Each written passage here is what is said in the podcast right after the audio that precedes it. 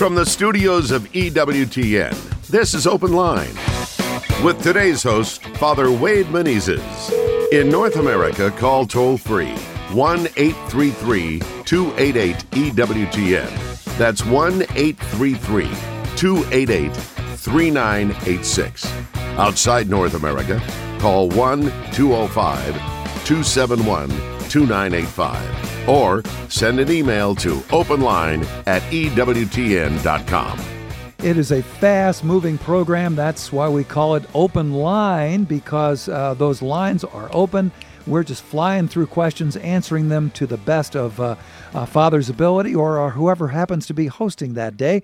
Today is Tuesday, and so here we are with Father Wade Menezes. How are you, Padre? I'm doing great, Tom. Good to have you with us today. I'm delighted to be here filling in for Jack, who will be back very, very soon. Let me give you those phone numbers, and then we'll go to your springboard topic, which I personally find rather fascinating. Here's Great. the number 833 288 EWTN. That's 833 288 3986. If you're listening to us outside of North America, please dial the U.S. country code and then 205 271 2985. You can also shoot us an email if you prefer that. Openline at EWTN.com, the address, openline at EWTN.com. Be sure you put either Tuesday in the subject line or Father Wade in the subject line. Those lines are filling up, Father, but uh, let's talk about this how one benefits from the sacramental economy. What are we talking about here? Yeah, that's a phrase that's pretty prominent in our Catholic faith, the sacramental economy. And uh, we should think about it, I think, prominently during the 50 day Easter season when uh, we have a lot of new converts into the faith and the sacraments are, are put before us as the great gifts that Christ instituted for his bride, the church, and which aid us in our walk towards salvation by God's gratuitous gift of his grace. Huh? So when we say sacramental economy, it's an expression that means the communication of or the dispensation of the fruits of Christ's paschal mystery through the celebration of the sacred liturgy, which itself is the celebration of any of the seven sacraments, okay? Mm-hmm. And how we benefit from that, and that the, these workings of the sacraments aid the individual to work out their salvation as Philippians 2:12 states very clearly. Now the paschal mystery itself is defined as that four event event of our Lord's passion, death, resurrection, and ascension into heaven, wrought for our salvation or brought about for our salvation. Okay. So, sacramental economy is how the effects of each one of the seven sacraments, because each sacrament effects a particular grace that the other six do not effect in the person's life. The sacramental economy is how these effects are brought about in the individual's life through the paschal mystery, that four event event. Now, two ways that we can see this really, really clearly and very beautifully, I might add, are the following. Number one, the fact that the seven sacraments can be broken down in how they aid or benefit the person into three categories. There's the three sacraments of initiation baptism, Holy Eucharist, and confirmation meaning they fully initiate the individual into the life of the church. Huh? Then there's two sacraments of union, Tom, which are at the service of communion to all the populaces of the entire world, we could say. Huh? And those are the sacraments of matrimony and holy orders. Okay. And lastly, the third category that breaks up the seven sacraments into how they aid the person, wherein we can see this sacramental economy, quote unquote, at mm-hmm. work, mm-hmm.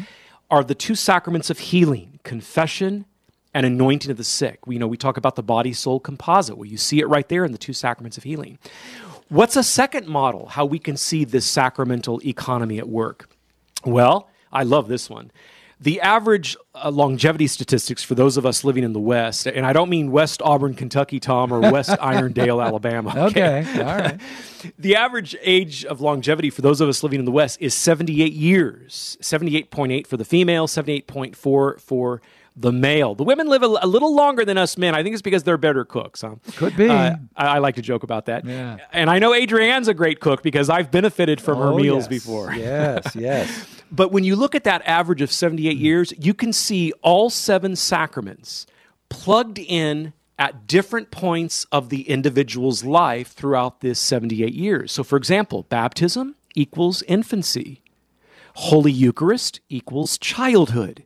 Around age seven, the age of reason. Mm-hmm. That's why we give First Reconciliation and First Holy Communion at age seven, because they can begin to make moral choices. Confirmation, in this country at least, the United States, young adult, usually given between eighth grade and 10th grade. Mm-hmm. Holy orders and matrimony, equal adulthood, choice of vocation and state in life. How awesome is that? Confession equals throughout one's life once the age of reason is attained around age 7 mm-hmm. penance and reconciliation and a faithful pursuit of god's sanctifying grace while living out faithfully one's vocation and state in life. How awesome is that? And the anointing of the sick number seven tom end of life stages regardless of when the person dies whether it's younger because of illness or maybe an accident or older as a senior because of an accident or because of illness. It doesn't matter. Anointing of the sick equals end of life stages. So, baptism, infancy, Holy Eucharist, childhood, confirmation, young adult, holy orders and matrimony, adulthood, confession throughout one's life, and the anointing of the sick, end of life. How awesome is that? That this is the second way we can see the sacramental economy plugged in throughout the entire individual's life, which is an average of 78 years, according to the latest longevity mm-hmm. statistics. And again, through the three categories of initiation, union, and healing. How awesome is that? You know, number 1116, 1116 of the Catechism says, Tom, very beautifully, the sacraments are powers that come forth from the body of Christ, which is ever living and ever life giving.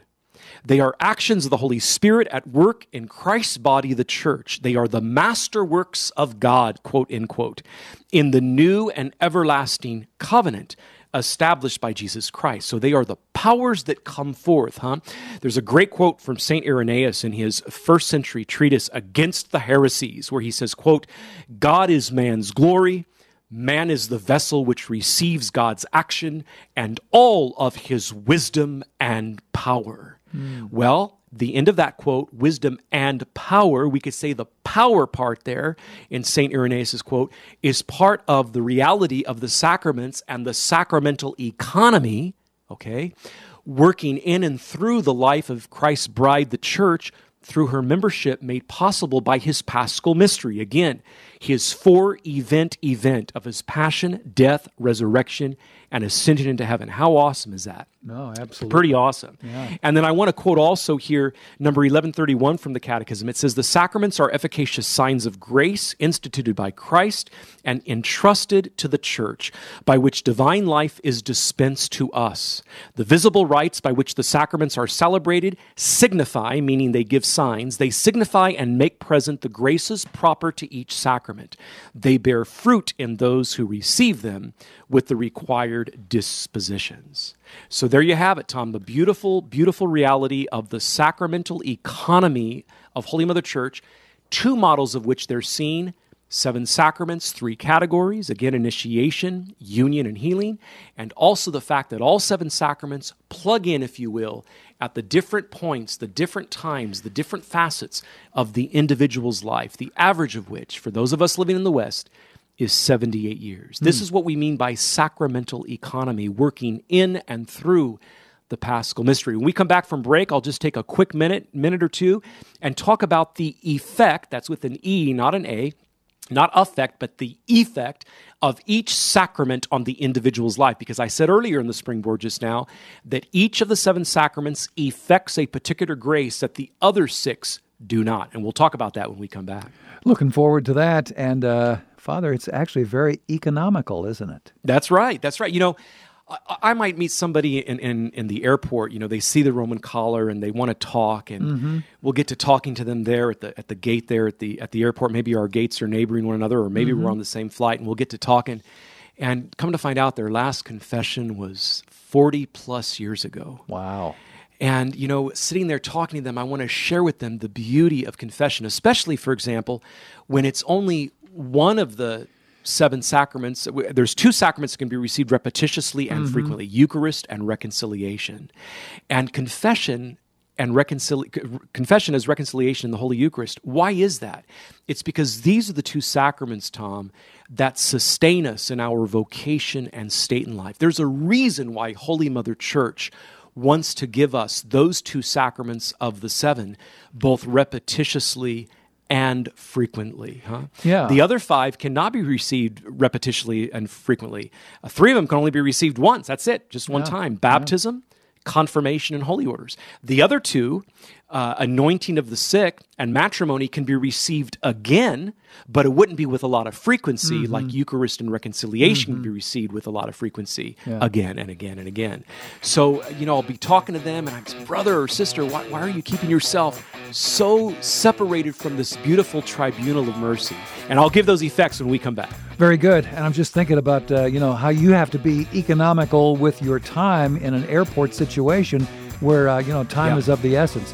So Father's going to come back right after the break. We'll also take your phone calls at 833 288 EWTN for Open Line Tuesday with Father Wade Menezes. This is Open Line on the EWTN Global Catholic Radio Network. If you have a question, call 1 833 288 EWTN. That's 1 833 288 3986. Outside North America, call 1 205 271 2985. Or send us an email to openline at EWTN.com. And it is Open Line Tuesday with Father Wade Menezes. Our phone number 833-288-EWTN. We have three lines open at the moment. Three are either screened or in the process of being screened by our uh, wonderful call screener, Mr. Matt Kubinski.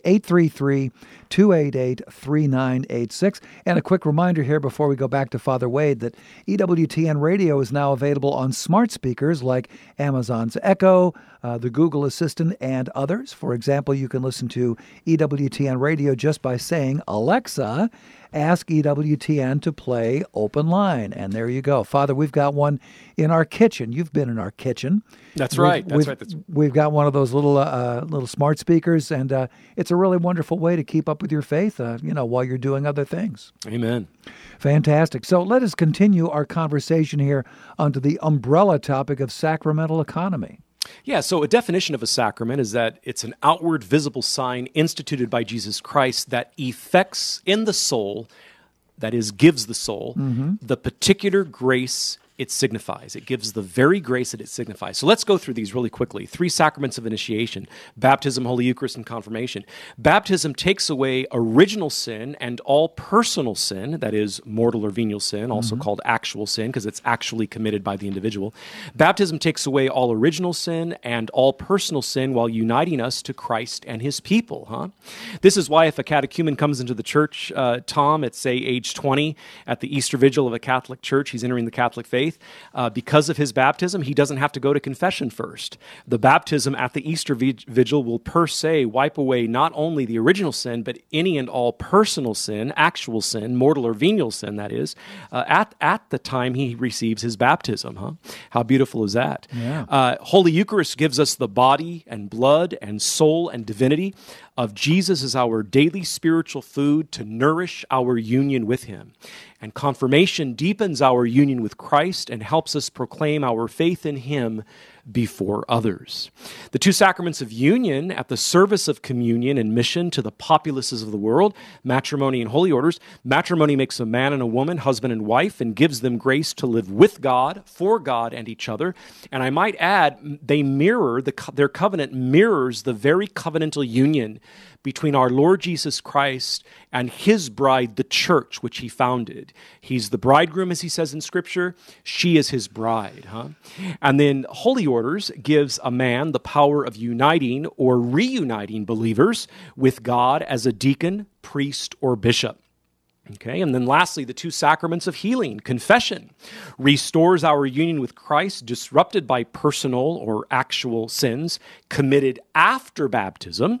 Okay, An anointing of the sick heals and strengthens our union with Christ during times of serious illness. And canon law states very beautifully that one can receive the sacrament of the anointing of the sick whenever one begins to be in danger of death because of sickness or old age. And if one uh, is in what's called a persistent illness state, Tom, like ongoing cancer, for example, um, they are an automatic candidate for the sacrament of the anointing of the sick once a month. And this mm. is why mm. you might find some parishes having a monthly uh, Mass wherein they offer the sacrament of the anointing right after the gospel reading or right after the homily mm-hmm. for those who are in a persistent illness state, but yet who are still mobile. They can get to the church I as see. opposed to a homebound person okay. who's in a persistent illness state. So there you have it, the seven effects of the seven sacraments. Beautiful. Well, thank you for unpacking all of that, Father. And if you're ready now, let's go to the phones at 833 288 EWTN. We begin with William in Concord, New Hampshire, listening on Hope FM. Hey, William, what's on your mind today? Right. So, Father, I have a question about uh, convalidation. So, I've heard what a great blessing this is, and and uh, and yet it seems to me that priests shouldn't priests be be encouraging parishioners to to seek convalidation because there's so many couples out there who weren't married in the Catholic Church and they don't know that they should be. Yes, and if a Catholic couple is practicing their Catholic faith and they know that they were not married in the church, whatever that scenario might have been, they should seek out their pastor and explain their history to their pastor to see if the convalidation is possible. It may not be possible because of a previous uh, bond, a, a, previous possibly sacramental bond with a, a, former spouse that needs to be uh, fact finded to mm-hmm. see if mm-hmm. an annulment can be granted. Mm-hmm. Remember, an annulment is not automatic, as, as Dr. Anders says uh, earlier today. Said earlier today on his call to communion program, uh, an annulment process is a fact finding mission, huh? But provided uh, there's no barriers, their their union, their secular union can be convalidated. Uh, and this is what they would want to seek out their pastor about to ask. So, yes, you make a, an excellent, excellent excellent point uh, about that. They, you know, as a married couple, they, they should want to take their union at a natural level mm-hmm. to a supernatural level where the sacrament of matrimony as a sacrament per se, qua sacrament, feeds them both individually and as a covenantal union of partners, of spouses. And that's what's important. To, they, they should want to mirror the, the bond and relationship between our Lord Jesus Christ and his bride, the church, uh, in their own covenantal union. So you make a great, great point. So again, if, if, if a couple is out there and they know that they only have a secular union, carried out in whatever fashion, justice mm-hmm. of the peace, or mm-hmm. or you know, uh, w- with maybe a Protestant minister out on the beach, and they know that there's they're baptized Catholics, and they at least one of them is, and they mm-hmm. uh, want their marriage, their secular union sacramentalized. They should see their pastor about a possible convalidation to see if they're free to do that. Great call, William. Thanks so much for it. That opens up a line for you right now at 833 288 EWTN. That's 833 288 3986. Open line Tuesday here with Father Wade Menezes on EWTN Radio. Let's go to Rollo in San Antonio, listening on the great Guadalupe Radio. Rollo, what's on your mind today, sir? Yeah, Tom, I just wanted to invite uh, you and um, Father to uh, our beautiful Catholic Church, uh, St. Mary's Catholic Church, here in downtown San Antonio. Oh. always invited. My comment uh, Thank you. to Father was, uh, my, you're welcome. My, thank you, Father. Um, and we're also run by Missionary Oblates of Mary Immaculate. Father John Gordon has a meeting tomorrow with the Oblate Superiors, so I'll keep him in prayer. My comment was that I ran into a guy uh, who's thought about he thought about joining a lodge, a Masonic lodge, you know, Scottish Rite. I told him, sir, you you don't know what you're doing. You're going to sell your your soul and your blood to Satan, the devil, and the demons, and you can never. I don't care if it's Ku Klux Klan or, or Woodmen's of America or Templars and Knights Templar, you're not, you know, you you'll be banned. So be careful on your decision. And those are my comments. Thank you, Father. Yeah, the church is very clear in her teaching on on Freemasonry, uh, and it's easy enough to find. You know, EWTN.com frequently asked questions, uh, Catholic.com with our friends at uh, Catholic Answers uh, mm-hmm. based in San Diego. Those are the two websites for, for FAQ sections, frequently asked questions uh, sections, that you can find a, a, ready answer about that. Also, Father John Hardon's Catechism is very um, topic specific. In fact, uh, John Paul II looked to Father Father Hardon's catechism uh, when he was putting together the Universal Catechism, which came out uh, in 1992, but the English version came out in 1994. Um, and, and, and so this is what we want to look to is, is the teaching of the church. So the teachings and practices of a secret international organization known as Freemasonry, who, whose modern origins date from the first quarter of the 18th century um, is rooted in the, in the fraternity of deists in Europe, and its basic orientation has been naturalistic. Um, so, so what, the, what deists believe is that um, God does not hold the world in its existence. He creates the world, but then somehow stands back and lets the world take its own course on its own merit. And, and we don't believe that. We believe that, that human instruments uh, have, a, have an active role to play uh, for good or ill in the history of the world and its historicity, but we believe that God sustains all things and that God lets things run according to their natures. But He's He's an ever-present God, and so that's the problem with that right there. So it, has been asked whether there has been any change in the church's decision in regard to Masonic associations since the new Code of Canon Law does not mention them expressly, mm-hmm. uh, unlike the previous code of 1917. But but the Sacred Congregation uh, did of the Sacred Congregation for the Doctrine of the Faith when it was headed by Cardinal Joseph Ratzinger, now Pope Emeritus Benedict XVI, did give out a statement on Freemasonry and how we are not able to have a, a membership in Freemasonry.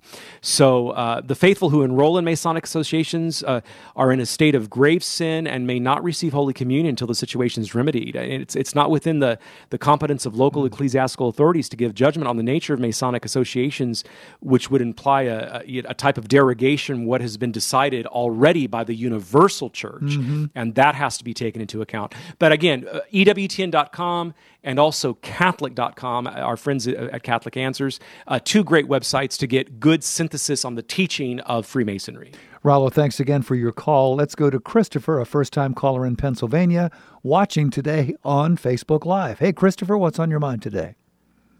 Good afternoon, Father. I have a question. I've been a Catholic for 67 years, and I always question this because I see it in the examination of conscience in, in some places, some places you don't. Vulgar and obscene language are four letter words. Is yeah. it a mortal sin? Is it a venial sin? Well, I, I always consider it a sin. What uh, could you? And which commandment does it forbid? The sixth. Well, it's always it's always, always a bad habit. And whether it's using the Lord's name in vain or cursing that does not use the Lord's name in vain, it's, it's a very bad habit. And, and whether it's using the Lord's name in vain or not, it falls under the second commandment that thou shalt not use the Lord's name in vain. Remember, each of the Ten Commandments branches out into the moral life of the individual. And so this is where we see bad language. Again, whether it uses God's name specifically in vain or not, it falls under that second commandment thou shalt not use the Lord's name in vain. Um, it, it's a bad habit all the time. To answer your question very specifically, we have to ask ourselves what is a mortal sin? A mortal sin is something that is grave matter. It's done with fullness of knowledge that it's grave matter, mm-hmm. and it's done with deliberate consent of your will anyway. Grave matter, done with fullness of knowledge and done with deliberate consent of your will. So if you're out working in your wood shop and you hit your thumb with your hammer and you uh, blurt out an expletive, um, I doubt the will was involved there. I think the greater issue there is that you're not trained enough in virtue to hold yourself passionately in check when something like that happens at the spur of the moment that causes pain. That's the bigger issue here. Okay. So in that scenario, I doubt there's fullness of will involved, but it's still grave matter. And you could have had full knowledge that it's grave matter to use such an expletive, but there wasn't full consent of your will because the sudden hit of the, of the hammer upon your thumb just mm-hmm. caused you to blurt it out. Almost so, like a, re- almost like a reflex. Almost like a reflex. But the thing is though, that's an excellent point, Tom. The thing is though, we can train in a certain regard, certain reflexes, mm-hmm. you know, by saying something silly instead of saying something that's a that's a gross expletive. So so just it's it's always a bad habit, and it could be a mortal sin. It's almost always at least venial, uh, unless it catches you off guard. Great question there, Christopher. Thanks for your call. We've got a line open for you right now. Hey, that's why we call it Open Line. 833 288 EWTN. That's 833 833- 288 3986. Open line Tuesday with Father Wade. This is Open Line on the EWTN Global Catholic Radio Network. Very glad that you're with us for Open Line Tuesday with Father Wade Menezes. Couple of lines open at the moment 833 288 EWTN. That's 833 288 3986. This is not a news program, but we do have breaking news, right, Father?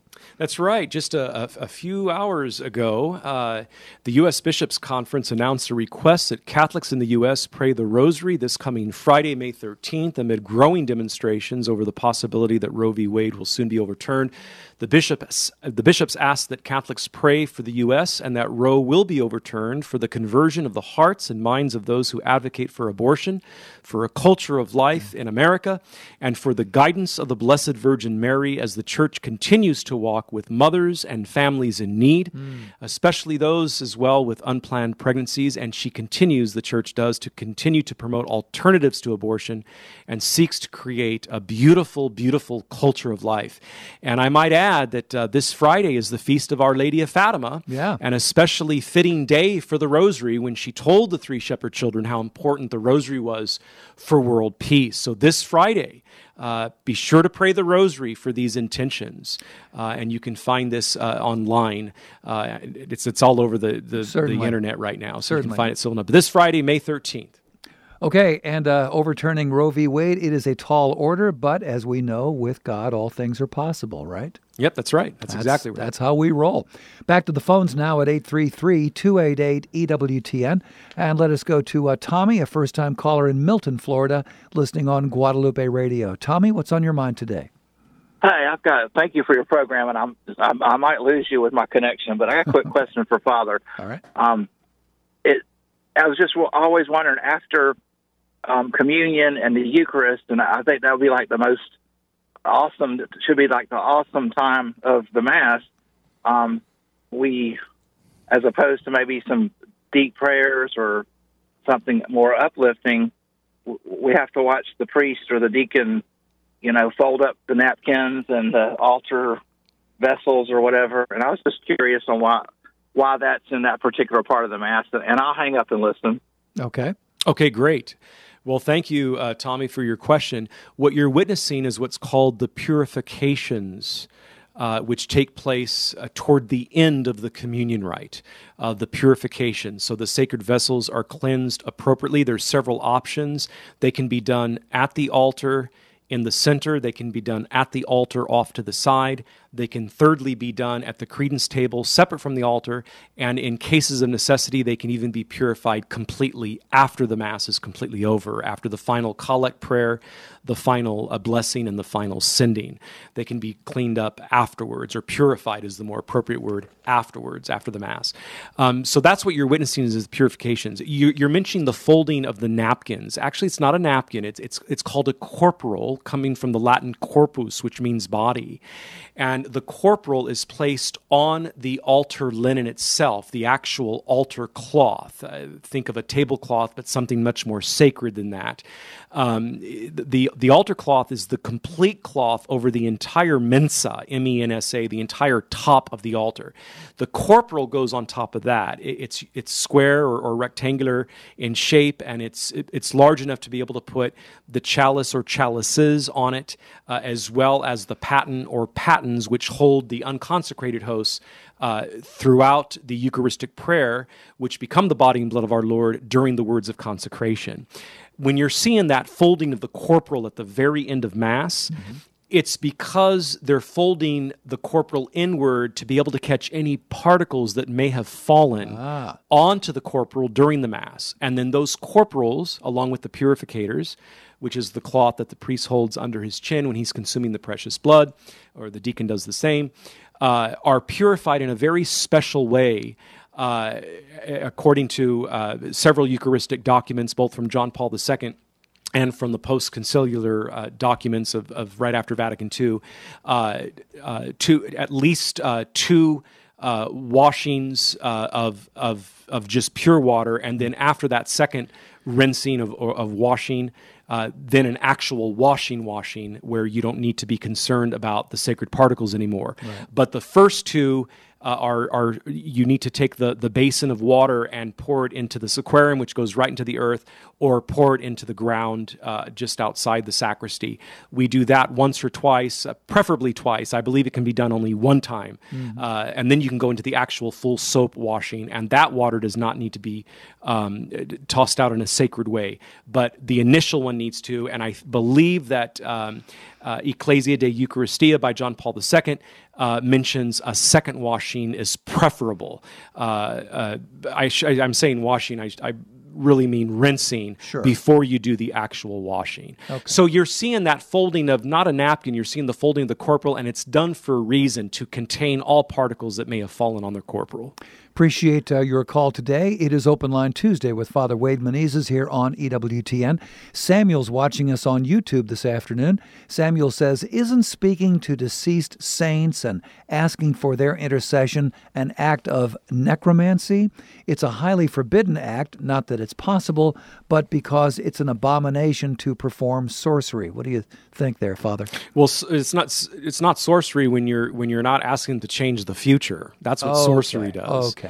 Okay, and it, nor is it necromancy, a communication with, with the dead, uh, because we believe in the communion of saints and that the souls are quite alive, whether in purgatory, being purified, or in heaven. Mm-hmm. Um, the truly, truly dead souls uh, are those in hell by their own doing. Okay. But but and even they're alive even they're alive, okay? Yeah, but yeah. but we don't believe in a communion with the damned. Uh, we believe in a communion with the saints. And so there's the members of the church militant still living on earth, members of the church triumphant who have already attained the crown that does not wither, St. Paul says. And then there's the holy souls in purgatory, members of the church suffering, also known as members of the church militant. So I, I would recommend that you read the section in the Universal Catechism on the doctrine of the communion of saints of this three tiered hierarchy known as the doctrine of the communion of saints. Again, the church militant on earth, the church triumphant in heaven, and the church suffering or the church penitent um, in purgatory. And by the way, the, the, members of the church penitent, we don't hear that too often, and yet it's one of the official titles of the holy souls in purgatory. Mm. We often hear of the suffering souls or members of the church suffering, uh-huh. but Holy Mother Church also calls the holy souls in purgatory members of the church penitent. By the way, who are assured heaven, right? One more reason why we include them in the communion of saints doctrine. Appreciate uh, your question, Samuel. Thanks for watching us today on YouTube. It's Open Line Tuesday with Father Wade here on EWTN. Let's go now to Joe in Lafayette, Indiana, listening on YouTube. Hey, Joe, what's on your mind today, sir? Hi, thank you for taking my call. I'm a uh, young 22 year old Catholic.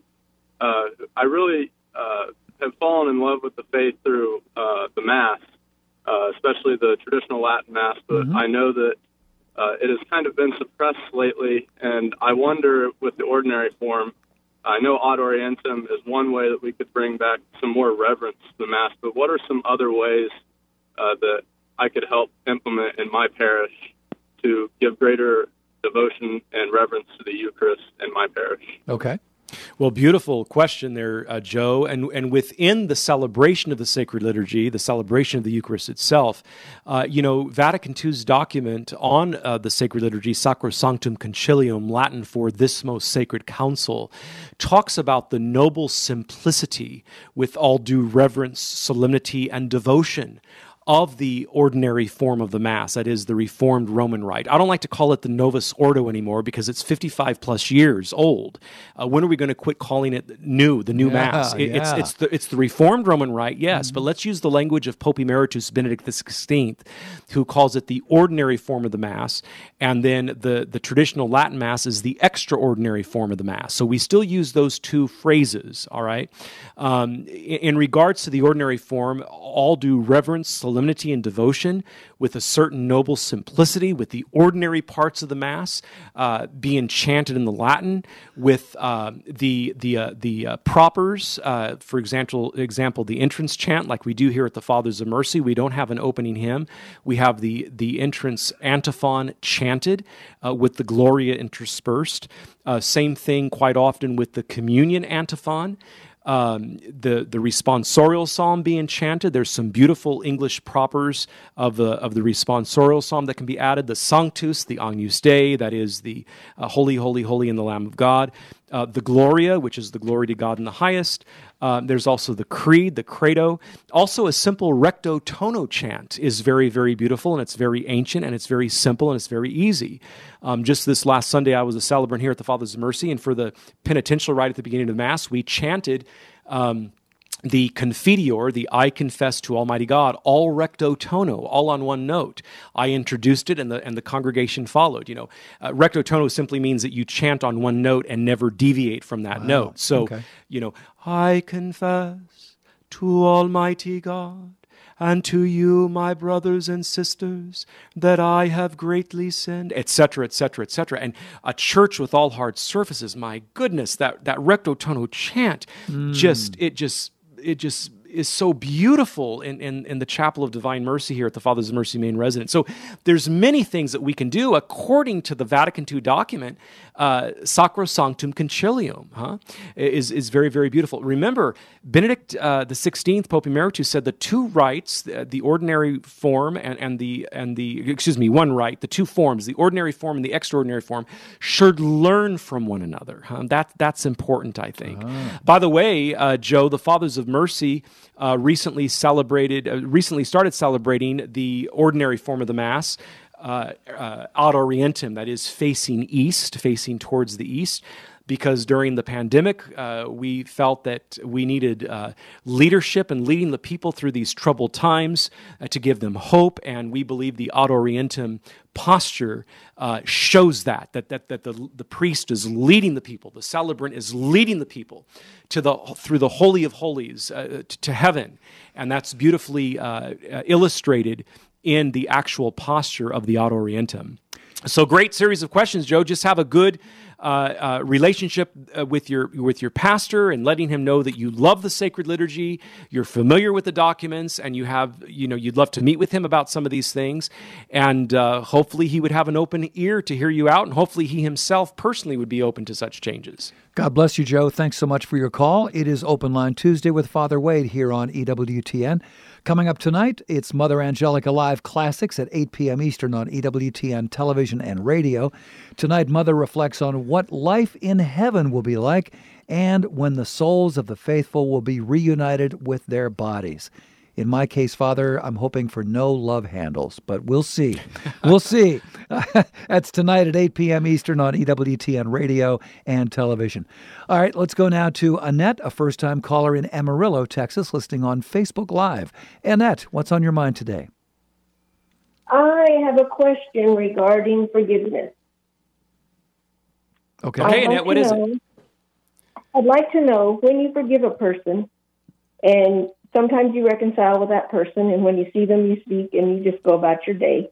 But what about those who forgive in their heart but never reconcile? How is it in heaven? You know, like when you kind of go to a family gathering and they say, Well, I'll go if this one doesn't go, or if that one doesn't go, yeah. but I won't go. Okay, yeah, so Good question and good, good, good analogy, by the way, with the family gatherings, because yeah, yeah. we all want to go to heaven. so you may not have reconciliation uh, physically and personally in this life, but reconciliation is always, always possible by a frequent and fervent and deliberate act of your will.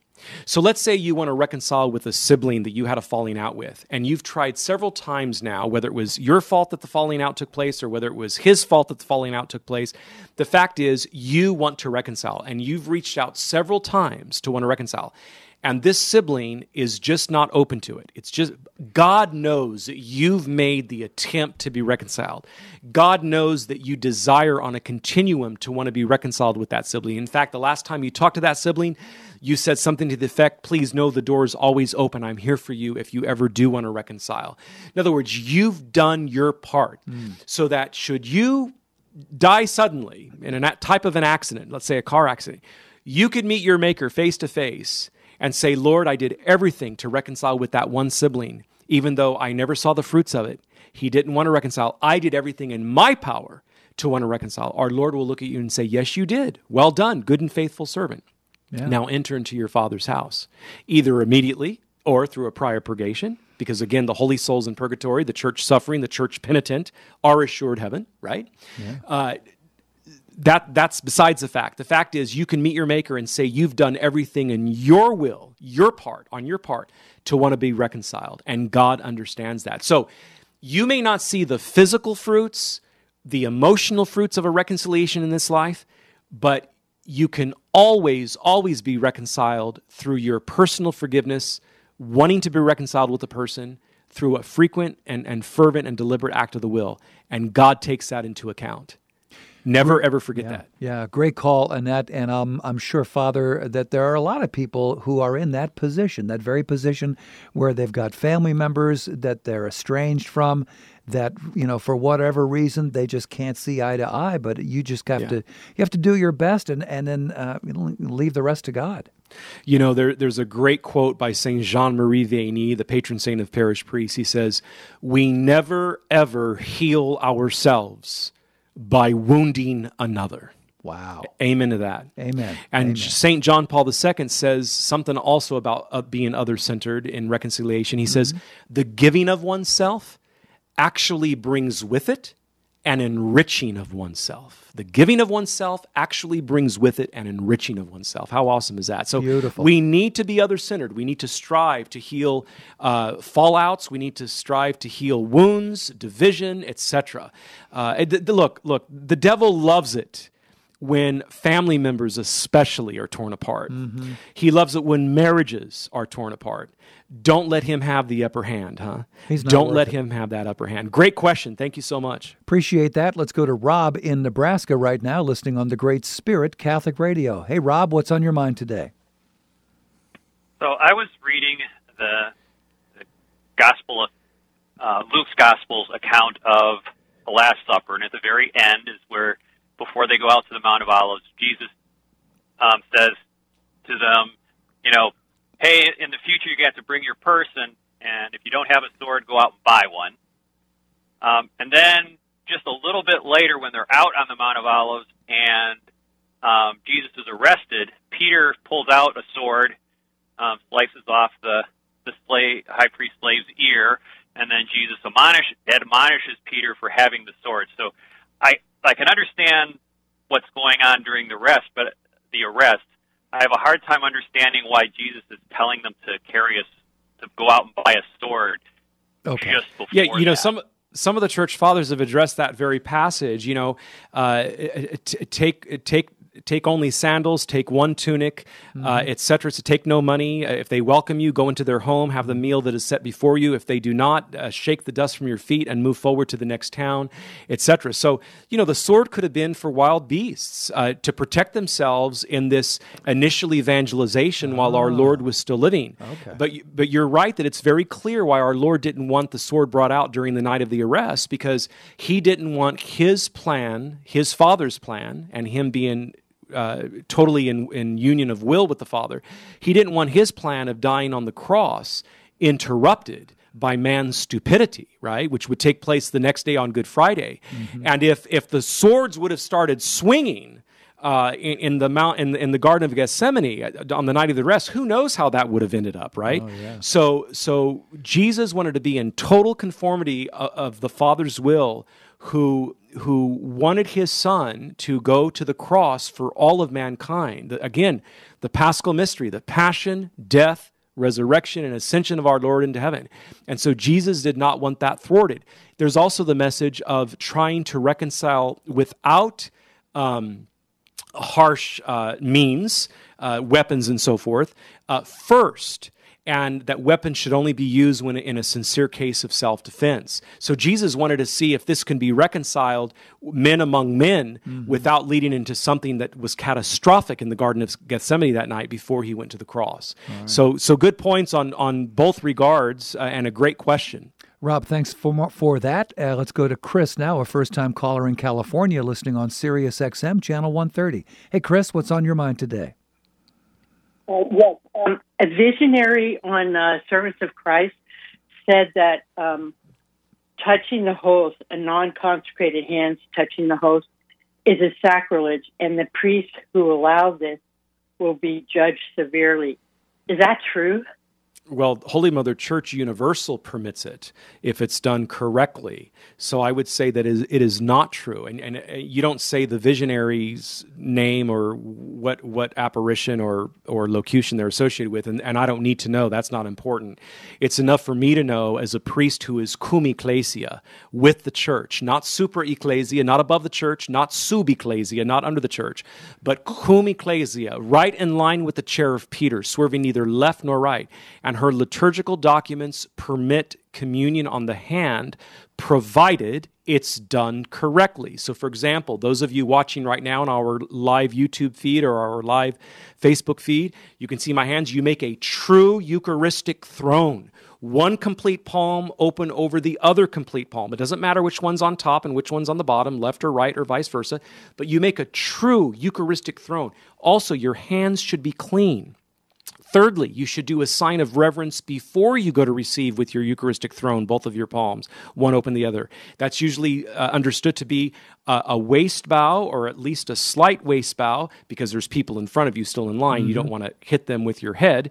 Uh, a slight waist bow uh, before you receive, so that right after your waist bow and you're ready to receive, you receive with your Eucharistic throne. Fourthly, your amen in the ordinary form should be audible. You need to say amen aloud for the one giving you Holy Communion, whether it's a priest or deacon or bishop or a properly deputed extraordinary minister of Holy Communion, when they say the body of Christ, they should hear your amen. Some people ask me, Father Wade, what do you think is the greatest liturgical abuse today, especially during the communion rite?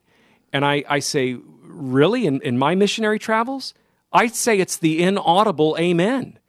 People just don't say they are, their amen out loud. Mm. And the amen is an act of faith. The person distributing Holy Communion says the body of Christ, and the recipient says, Amen, Hebrew for so be it.